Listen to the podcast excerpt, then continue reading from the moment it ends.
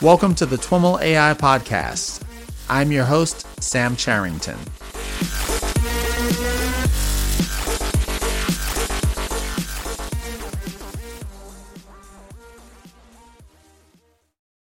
Hey everyone, I am here with Scott Clark. Scott is the founder and CEO of a company called SigOpt, and he was gracious enough to spend some time with me this morning to talk about uh, his background, the company, and a topic that I am very interested in learning more about Bayesian optimization. We're sitting in his in his office in San Francisco. I happen to be in town for the AI conference, and I'm really looking forward to this interview. So, welcome, Scott. Thank you so much. Really looking forward to it as well. Awesome, awesome. So, let's just jump right in and have you tell us a little bit about your background and how you got involved in machine learning. Definitely. So, I first got really excited about this while I was in grad school. So, I was a, pursuing a PhD in applied math at Cornell University. Go upstate New York. Yeah, exactly. Cornell's great because there's not a lot to do and it's super bad weather all the time. So you just focus on studying and you graduate as soon as possible. I went to RPI undergrad, also upstate New York, and had the same experience. Nice, nice. I highly recommend it for efficient degrees. RPI had the added advantage of it was hugely skewed towards male students, and so there were even less distractions. Fair enough. That's excellent. So basically, I was applying math to a, variety of different things. One of the focuses of my degree was bioinformatics. Okay. So I was my I had a fellowship from the Department of Energy. So the problem I was trying to attack was genome assembly. And uh-huh. you can think of this as trying to solve a jigsaw puzzle on a supercomputer. Right. So basically, we have a bunch of DNA and we have to reassemble it into some genome. Yep. And the Department of Energy cares about this because if you know the genome, it might be a path towards more efficient biofuels or something like that. Okay. The problem was lots of tunable knobs and levers with these various systems, and we had to configure those to get the best possible performance out of them. And you were the grunt in grad school exactly. that had to tune all these levers. We jokingly call this graduate student descent. The idea being we just need to get to the best configuration, and it doesn't matter how you get there. Yeah. And so the standard way to attack this problem and a lot of get your fields, p-value for your paper, and something like that. Yeah. I mean, academic incentives are a completely different topic. yeah. I just thought I'd toss that in there. Fair enough. But the idea is there's a couple standard ways people go about attacking a problem like this. Yep. You could try to brute force the problem. So just lay down a grid of all possible options for every configuration and try them all. Right. This was intractable for us because it took 24 hours on a government supercomputer every single time we wanted to try a single configuration. Mm, mm-hmm. Randomized search has become very popular, especially in the deep learning literature, for trying to come up with different configurations of hyperparameters and architectures and things like that. Yeah. Turns out much more efficient than grid search, but this is still like trying to climb a mountain by jumping out of an airplane and hoping you land at the peak. Not no. necessarily the most intuitive way to go about optimizing something. Mm-hmm. A lot of the different algorithms will use randomized initialization. That's different from randomized search. Correct. So when you're building a neural network, you might use randomized initialization on the individual weights mm-hmm. and then use some sort of stochastic gradient descent optimizer within that underlying system. This is more of a black box parameter optimization problem I'm talking about, where we're not introspecting the underlying model, but just tuning the higher level configuration parameters. So some of those configuration parameters might have to do with that random initialization or the stochastic gradient descent parameters or something like that. You definitely need to be able to bootstrap efficiently from no data, yeah. but doing purely randomized search is not necessarily the most efficient thing you can do. So maybe before we move on, since I think we're going to be spending a lot of time talking about yeah. hyperparameter optimization yeah. here, you know, let's maybe dig into grid search a little bit more so that we're all starting from the same place. Basically, yeah. as I understand it, the idea is you've got some set of hyperparameters, mm-hmm. you know, those form an, an n dimensional, you know, n dimensional, uh, not a cube, but lattice. A, a, a lattice. Thank you. and, you know, grid search is basically systematically you know, going from point to point, like if you were searching for someone in a, a forest, you'd kind of form a grid and kind of attack all those points. Yeah. Where and random is you're basically picking points, and the idea is statistically, if you pick enough points, you'll get some level of coverage of you know all of the combinations of these hyperparameters. Exactly. So back to your searching in a forest analogy, this is yeah, jumping out of a helicopter and seeing if the person's there, Right. getting back in, and then continuing to do that over and over again. That's random search. That's randomized search. Right. Another popular method is just manual tuning. So hmm. trying to do this in your head. And in the forest example, when there's only two dimensions, you might have a lot of intuition about maybe the person's going to be up on a hill or something like that. It can actually be somewhat effective. But once you start to look at 20 dimensional problems, a lot of human intuition starts to break down. And you might not be able to have some of that expert knowledge in the, the searching for a human in a forest setting, how to set stochastic gradient descent parameters and number of hidden layers and learning rates and all these sorts of things. It starts to get very convoluted very quickly. And so manual search, while it can be effective to kind of resolve very localized solutions, is not a great global optimization strategy. And for the typical model that you are seeing, like how many hyperparameters are there? Yeah, so it really depends on the underlying system. So something simple like a random forest might only have a couple that you care about, number of mm-hmm. trees, number of samples needed to split a node, something like that. As you start to advance maybe into gradient boosting methods, and all of a sudden you have learning rates and other mm-hmm. sorts of parameters you can tune. But once you get into the deep learning and reinforcement learning regimes, there can be dozens of individual parameters, especially if you start to think of the system as a whole. So when Right. you're doing an NLP or computer vision type problem, all of a sudden you have different ways you can parameterize the data as well. And so by looking at that system in its entirety, all of a sudden there can be dozens of parameters and something that grows exponentially like a grid search is completely intractable. The human manual intuition starts to break down mm-hmm. and randomized search is just too slow to luck into a reasonable solution. Okay. Can you give an example of, in the case of NLP, how the the way you look at the data set changes and increases your parameter space? Yeah. So how you tokenize the text itself. So do you look at different n-gram sizes? The idea being, do you look at one word at a time, pairs of words, triples Got of it. words? Do you maybe do different thresholds for the frequency within the corpus itself? So maybe cut out words like the because they're too common, and then also cut out words like bonanza because they're too rare. Right. And so you can kind of change the actual feature representation itself before you even feed it into the machine learning algorithm. But these are all tunable knobs and levers. Got it. Okay. And so you were stuck in grad school, like again, twiddling these these levers, and you know, as all innovation happened, you thought there's got to be a better way. Exactly. so went around the department and found that this was a very common problem. People in machine learning, people in financial engineering, like everybody were building these these expert systems, but they needed to be fine tuned. But everybody was using these kind of standard techniques. So expanded my search outside the department and eventually found who would become my PhD advisor in the operations research field. So they've been attacking this problem for decades. If you have a time consuming and expensive to sample system, how do you most efficiently get to the best configuration? So this crops up if you're tuning a particle accelerator. It crops up if you're trying to decide where to place a gold mine, which is where some of the original research came from in the 50s.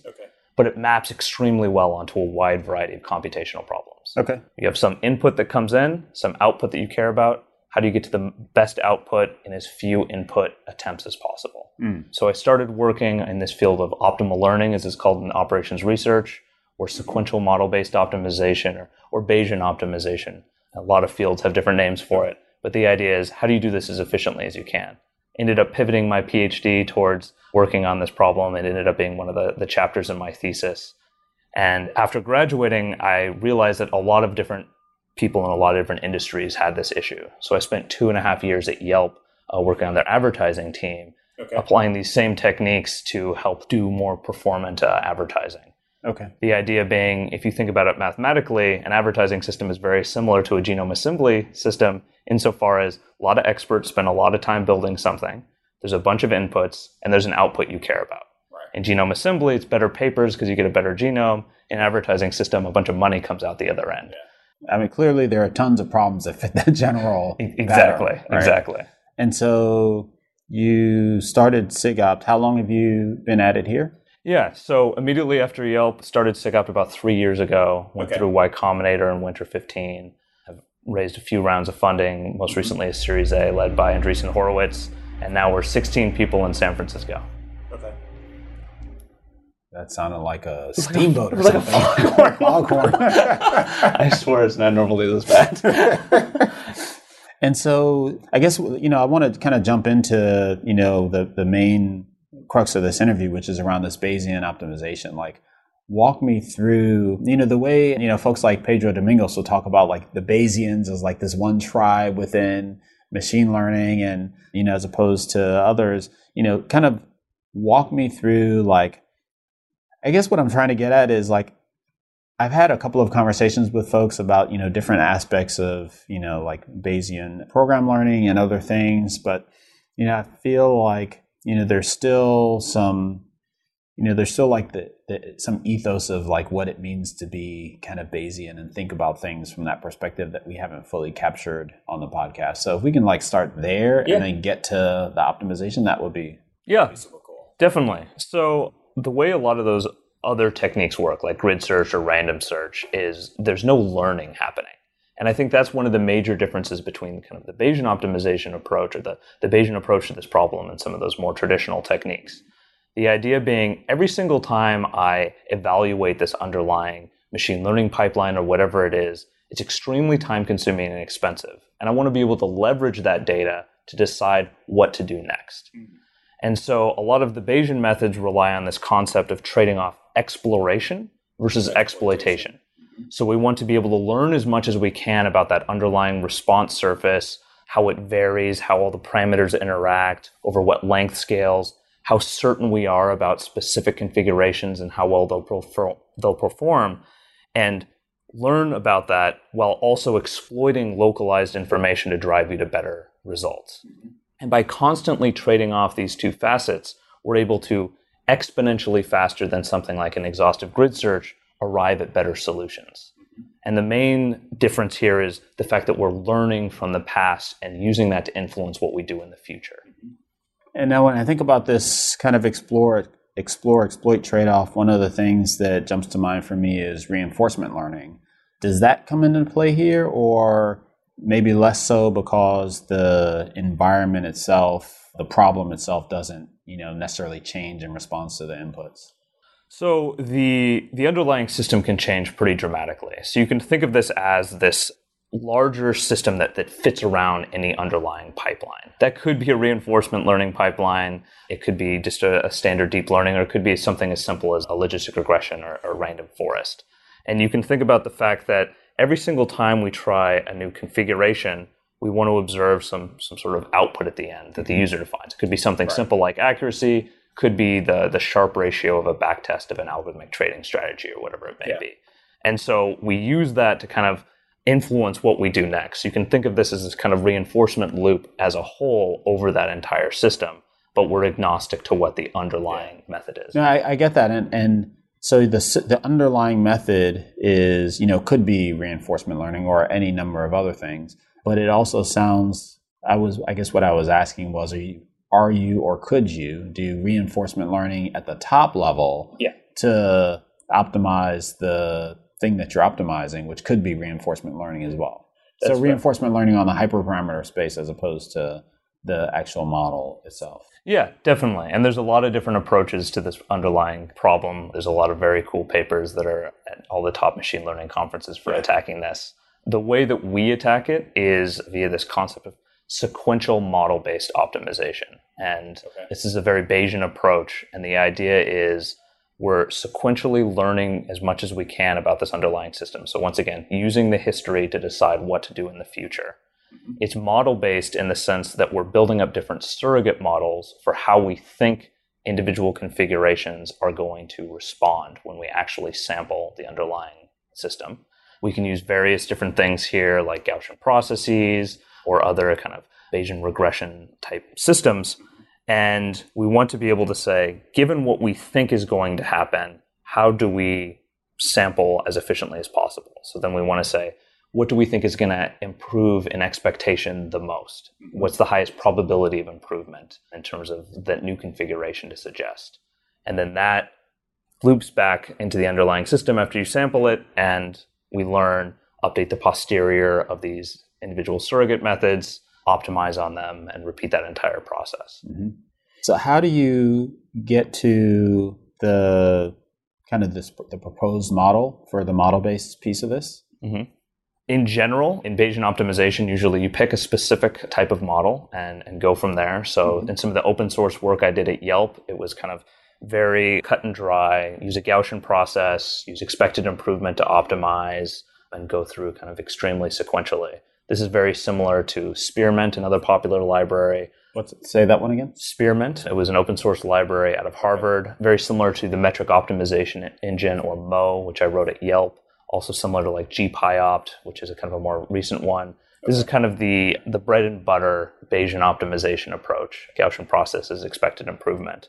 What SIGOPT represents, though, is this ensemble based approach. So different surrogate models, different acquisition functions, different covariance kernels for learning how the parameters interact, mm-hmm. as well as not just kind of that standard build a, a single sequential a surrogate model based approach, but really taking all of these different optimizers and optimizing and, and making it automatic.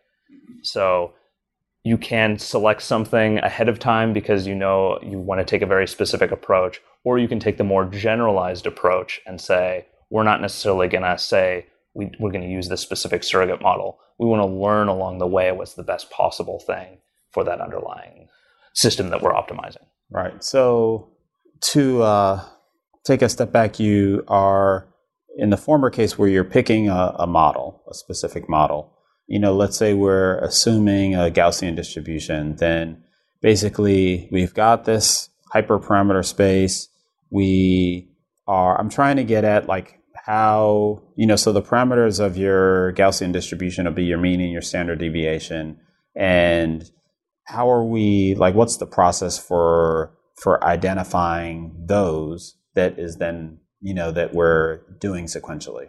Gotcha. So the way that a Gaussian process works is that it's assuming that the response of that underlying system that we're sampling is going to be Gaussian distributed at any given point. So it's not a single Gaussian distribution or something similar to like a Gaussian mixture model. What it actually is is an infinite number of potential Gaussian responses for every potential input. Okay. And then the way the Gaussian processes are analytically defined, once you start to sample underlying points, you can explicitly build up what that distribution is at sampled points or unsampled points. The main thing that controls this is what's called a covariance kernel. And what that is, is how much information do I get from sampling point A about some other point B. So does it decay exponentially? Is there some sort of high variance or noise associated with it? What are the length scales over which all the different parameters interact? This becomes doubly complicated once you start to look at heterogeneous configuration spaces with integers and continuous variables and categorical variables and things like that. Is this covariance matrix, is this something that you're learning as part of the process. It's not something that you know a priori. Exactly. So you can set it a priori, but you you can also learn as you go. So there are tunable parameters around these covariance kernels, okay. and so it's yeah, it's turtles all the way down. But um, the idea here is once you can analytically define this is maybe a surrogate function I'm going to use. I'm going to use a Gaussian process here's a specific class of covariance kernels, like an ARD kernel or something like that, then you can explicitly say, okay, how good is the fit given what I've observed so far? Mm-hmm. And because you're defining the system analytically and you've effectively mapped the problem for, from this extremely sparse, time consuming, and expensive underlying system that you're sampling, and now you've mapped it over to this surrogate space, you can start to throw kind of the kitchen sink of mathematics at the problem and use that to kind of optimize the underlying covariance kernels, pick the correct ones, find the right surrogate functions, and then ultimately leverage that information to decide what's the, the point that has the highest probability of improvement or expected improvement or whatever it may be. So is the the surrogate space in this case the covariance kernel or the kind of this vector, this infinite vector of the distributions? So the covariance kernel defines that infinite vector. Okay. or at that functional distribution. So there's two ways to think about Gaussian processes. And so your covariance kernel is infinite by infinite dimensions or something on that order or I mean it can or how, how do you is part of the goal to kind of constrain the dimensionality of this covariance kernel? So the covariance kernel itself will take in inputs in the configuration space and basically say Okay. how much covariance can I expect between these two points. So it does map into a real number. Technically, for various types of covariance kernels, there are these tunable parameters that are continuous. So like technically, yes, there's an infinite number of different ways you can parameterize that. Right. But what we're able to do is say, given what we've observed so far, what's the most likely parameterization?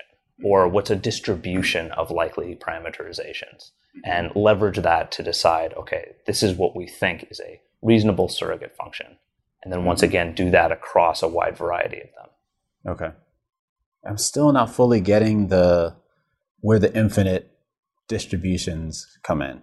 Yeah, so there's two ways to think about a Gaussian process. One is from the pointwise perspective. And so the idea is at every single point, we're going to assume the response from this underlying system that we're sampling is going to be Gaussian Gaussian distribution. distribution.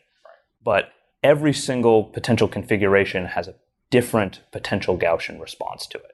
So, So- there's some mean and there's Meaning, so you've got an input point, and then you've got this space of configurations, and each of those configurations translates this input point to a different distribution. So, so the, the input point is a potential configuration. So let, maybe I'll take a step back and do an explicit example here. So let's say we're tuning some neural network and we want to find the, the optimal learning rate. So maybe initially we try something like just 0.5 or something like that, and we get a response back. Okay, and we're optimizing for the accuracy of a fraud detection pipeline. And so we like, okay, we get 0.7 cross-validated AUC. That, that looks all right. So the thing that we're optimizing for is our learning rate, and the input is, you know, we're not talking about inputs to our neural network and outputs to our neural network. We're talking about an aggregate, the error. Well, so the inputs are we're going to be tuning this machine learning pipeline. And so at this high, like meta optimization layer, Yep. we're going to be saying, okay, we're going to put in a learning rate, and then we're going to go through the training and cross validation and all sorts of things and come up with some metric that we care about. So maybe cross validated AUC. Right. And our goal is to find the learning rate that tunes this entire pipeline in such a way that it maximizes that output. And so the way that this works in this sequential model based optimization framework is okay, so we sampled 0.5 learning rate and got 0.7 out as, as the result. Yep. And maybe there's a little bit of uncertainty associated with that. So then let's say we want to model what we think is going to happen if we try 0.6. So we have a little bit of information because we've already sampled 0.5. So what we do is we build up this Gaussian process that says, okay, I'm pretty sure that it's going to pass near this point that I've already sampled, but then maybe the information decays pretty rapidly. So I expect to see maybe 0.6 plus or minus 0.1 if I were to sample a point further away from it.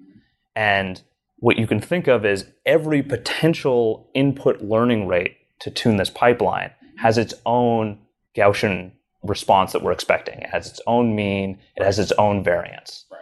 And so we can explicitly build that up once we define the covariance kernel. And of course, as you expand this out into more dimensions. And so in this example, we're talking about what does the covariance kernel look like?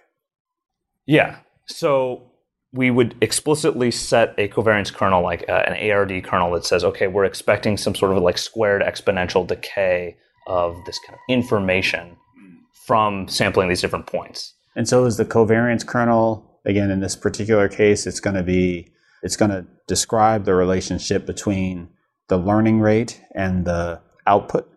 So it's going to describe the relationship between like individual samples of that learning rate. So does that vary where we expect wildly different results after 0.01 increments or is it 0.1 increments? Do we expect it to be an extremely noisy response or do we expect it to be fairly well behaved? There's various different parameters of this covariance kernel that basically say how much information effectively do I get after sampling point A about some other point B. Is the dimensionality of the covariance kernel fixed when we start, or does it increase in dimensionality as we sample? So it takes in the input, which is the, the actual configurations. So in this case, it would just be a one dimensional, just the learning rate. But you can right. imagine us extending this out. So it takes in a vector, which is a specific configuration, or two right. vectors actually, and says, okay, how much covariance is there between these two points, these two potential configurations? That being said, you can parameterize that covariance kernel in different ways, depending on which specific kernel you've picked. So in something like an ARD kernel, which is this, this squared exponential drop off, there's various length scales that you can tune. So maybe we know how fast rate, the drop off is that kind of yeah. thing. Does it vary over 0.1? But then something like the number of hidden layers might vary over orders of magnitude larger. So like 100 hidden layers is very similar to 101, but very different than 200. Mm-hmm. I'm still not sure that I'm very clear on the the kernel in this specific example, right? The dimensionality of the kernel is one by one. Like, is it yeah, a so scalar, it, or it, is it, it takes in a single value? So that's just the learning rate, or well, so the I guess I'm thinking of it as a. I'm thinking of it as a a matrix is it a function or is it something else? Or should I not be thinking of it yes. as a matrix? So you can define it as a matrix where it's every point, the, the pairwise covariance of every point you've sampled so far. Right. So, so as you sample, the dimensionality of this thing is growing of the underlying covariance matrix, but the underlying covariance function is just a function. So there's no kind of dimensionality okay. associated with it. Okay. so it's basically if I've sampled 10 different points, then I could have a 10 by 10 matrix, which is the covariance matrix, yeah. where every single actual instance inside that matrix is how does 0.7 right. covary with 0.3 or right. whatever it may be. And this as a whole helps us define the Gaussian process which then gives us this, this stochastic surrogate function for what we think is going to happen if we sample outside of the points that we've already explicitly observed. Okay, and it does that by way of defining the kernel. So how do we get from the kernel from the matrix to the kernel? Is that done explicitly? It's the other way around. So you start with a kernel, and then the kernel defines the matrix. So every single individual value within that matrix is defined as I uh, got it. So we're specifying the kernel. In this case, you said ADR is yeah, ARD. ARD. So it's the what does ARD stand for? Have you said that? I'm blanking on that all okay. of a sudden. but it's the squared Gaussian fall off. Yeah, yeah. So what's now unclear for me is if you've picked a sample in your input space and you've run your your underlying process and you have an output value from that sample, is the covariance kernel used to build up like what you expected to see, and then you push that all through and you get what you actually saw. Mm-hmm. And then you can update the covariance kernel. The, okay. And then that covariance matrix gets one more row and one more column because now we have how this new point right. varies with all of the previously okay. observed points. And then we can use that to update our Gaussian process. And now we have this right. new posterior result that we can yep. use to decide what we sample next. Okay. And what we're doing is we're not just kind of doing naive optimization on that Gaussian process response itself. We don't just want to find the point with highest mean or something like that. What we want to do is apply an acquisition function to it and say, given this is what I think is going to happen if I sample any of these potential input points, how do I find the point with the highest expected improvement or the highest probability of improvement? Or which one's going to give me the most knowledge about the eventual optimize, the knowledge gradient method. And so acquisition function is a new term that you just introduced. Is that something that is model based like the covariance kernel is model based around this ADR? Do you pick a, a model that you use for your acquisition function as well? Yeah, so it, this is the optimization part of so the sequential part of sequential model based optimization uh-huh. is leveraging the history to build up these surrogate models. Your covariance kernel this, and uh, keeping it updated yeah, and all that yeah. stuff. The model based part is actually deciding, okay, this is what we think the response is going to be in these unsampled configurations. Yep. So that's the Gaussian process. Then right. the optimization component is given that surrogate model, yep. what do we actually optimize for sampling next before we mm-hmm. repeat this entire process? And so that particular piece is really focused on you know, you've got this massive potential state space for your hyperparameters. You know, how do we how do we choose a sample path through the hyperparameter space that minimizes basically wasting time and not adding information to exactly our process? And this is what really controls that explore exploit trade off. Right. So a popular acquisition function is expected improvement. And that is basically okay. how much do I think I'm going to beat the best thing I've seen so far by? So if I've seen a pretty good AUC in my fraud detection pipeline, now all of a sudden I want to be able to do as, as well as possible beyond that. So we're playing king of the hill effectively. Okay. Another popular one that's kind of maybe a little bit more intuitive to, to grasp is probability of improvement. If I were to sample this unsampled point, what's the probability that I beat the best thing I've seen so mm-hmm. far? And so these have different exploration exploitation trade offs yeah. insofar as probability of improvement might be a little bit more conservative, like we're going to kind of keep edging it up slowly, whereas expected improvement kind of takes the magnitude of the gain into right. account. So it might try something far away because it thinks there could be something great that it has just never seen before. Yeah, yeah. And are there other common examples? Yeah, so another one, unfortunately, they get a little bit more complicated to internalize, but another popular one is knowledge gradient. So this is what my. PhD adv- advisor worked on during his PhD. Um, the idea is. I'm imagining from the name, like that's kind of based on information theory and like how much we're going to learn by checking this point. Exactly. And, and uh, the goal is to learn as much as we can about that eventual best point. Right. And so it's, it's more information theoretic acquisition function. And then you can kind of define anything that you want with the goal of eventually getting to this best one. So these are probably the three most popular, but you could imagine doing composites of this or some sort of like upper confidence bound based okay. acquisition function. And the idea is you want it to as efficiently as possible trade off exploration and exploitation because learning about that underlying system and how it performs right. and things like that's important. But at the end of the day, you just want the best performing model. Yeah. Yeah, I think turtles all the way down strikes me as apt. Like it's eh, you've got You've got hyperparameters for your model, you've got hyperparameters for your pipeline, and then you've got hyperparameters for your optimization system. Yeah. And presumably, I'm imagining that you are also trying to optimize the hyperparameter hyperparameters at that top layer for your optimization yeah. system as well. And this is exactly why SIGOPT exists.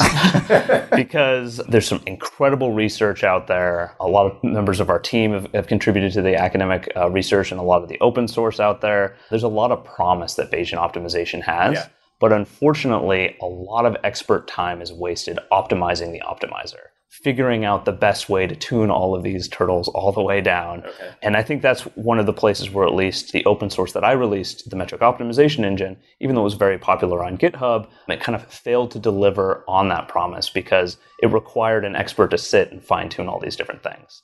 So the goal of a company like SIGOPT is can we optimize the optimizer for you and create this automatic ensemble that makes all of these trade-offs so yeah. that you as an expert can focus on fraud detection and we'll focus on black box optimization for you. Okay. And so, you know, we've described a bunch of different kind of variants in this process. Are there specific, you know, invariants for SIGOPT in your process? Like, you know, like for example, you know, basing everything on a Bayesian process, that's one way of doing this.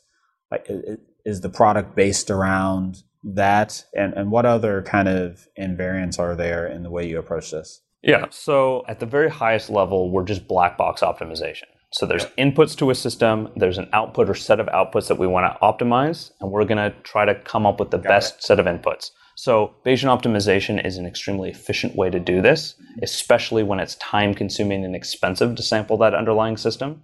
There's lots of different variants of Bayesian optimization. So instead of using like a Gaussian process, we could use a Bayesian neural network for the underlying surrogate function. Instead of using Bayesian optimization, we could use a genetic algorithm or particle swarm or simulated annealing or yeah. even just a, a, a convex gradient based method. The idea being SIGOPT takes care of that, that optimization of the optimizer and automatically selects the best one for you. Most of our methods, or almost all of our methods, are Bayesian in nature, yeah. but we're not constrained to that necessarily. Yeah, I guess that was the question that I was trying to get at. Like, do you, how far do you go? Do you, you know, also now or envision a future where because you're providing this black box capability, you know, you may, you know, do, you know, the Bayesian optimization, but also you know, sample or test, you know, the results that you'd get from particle swarms and other Yeah. types of methods. Definitely. So in house, we've built this very robust evaluation framework for deciding whether or not specific algorithms fare well in different contexts. This is what we use when we integrate a new paper and want to make sure that, like, with high statistical confidence, it actually outperforms what we're currently doing. And we use this as kind of our our internal metric for deciding what to do. But we're agnostic to the underlying methods. We just want the best possible thing for our customers. It turns out for the types of problems that we're attacking, Bayesian optimization is an incredibly good fit and it's kind of underutilized because it's so difficult to get up and running and, and optimized. But we have and will continue to employ whatever the best method is for the problems that we're attacking. And because we define this barrier in this way where it's just black box optimization, the underlying system is a black box to us, but we're also a black box to our customers. And so this allows us to kind of hot swap in the best possible technique to solve their problem and not be constrained in that way. Okay. Okay, cool. Can you talk a little bit about the model evaluation framework that you've built? Yeah, so there's some ICML workshop papers from 2016 that go into quite a bit more detail. They're available on our website. Okay. But the idea is I've just told you that we have an optimization framework that can solve any kind of underlying black box function. Right. And like the first response should be, how do I know whether or not it's working? So internally, we built up this system where kind of traditionally to, to publish papers, and I'm guilty of doing this, is you would come up with some strategy, pick three to six of your favorite functions, show that you can outperform some specific techniques on those functions, publish a paper, rinse and repeat. So when we built this up internally, we took the superset of all of those different functions from the academic literature. We took functions that look similar to our customers' data. We took a bunch of open machine learning data sets and strategies. And we basically piled them all together. So instead of comparing against three or four different response surfaces, now we're looking at hundreds or thousands of them. In addition to that, we wanted to make sure against all of these different open source methods and against all of these other kind of different global optimization strategies that we could very robustly outperform them. So what we do in the internal evaluation framework is we independently optimize these hundreds of different pathological and real world problems, many times with SIGOPT and many times with another method. And that other method might be just a new version of SIGOPT. And then with high statistical confidence, we can say which one got to the best value fastest, which one got to the, the ultimate best result, which one was the most robust, so it didn't have, like in the inner quartile ranges or all above a specific value. It sounds like to draw an analogy from software engineering, you've built a regression testing framework for Optimizer. Yeah, so we do use it for regression testing. It's run nightly, but it's also a way to basically A B test optimizers as Right. well. Right. You're not using it to, or to what extent are you using it to inform model choices? Or I guess the, you know, what I'm struggling a little bit with is, you know, so you've got this, you've got this, you know, this heap of data sets and functions and things like that. And if you were trying to optimize across all of those, then you've got a least common denominator kind of problem, right? Or you know, And- local maxima or something like that. Yeah, so we do have to be wary that we don't overfit to this data set. That's definitely true. One thing that we found though is the reason why we built an ensemble based uh, approach. So let me just just poke at that. Like I'm not sure is overfitting the right word for what I'm thinking of is is that you know some of it, it strikes me as the opposite of overfitting. Whereas like if I were to just look at, I don't really care about all this other data. I care about my problem. Yeah. Like if you're optimizing for this kind of broad spectrum, and I can you know outperform you by just focusing on my problem,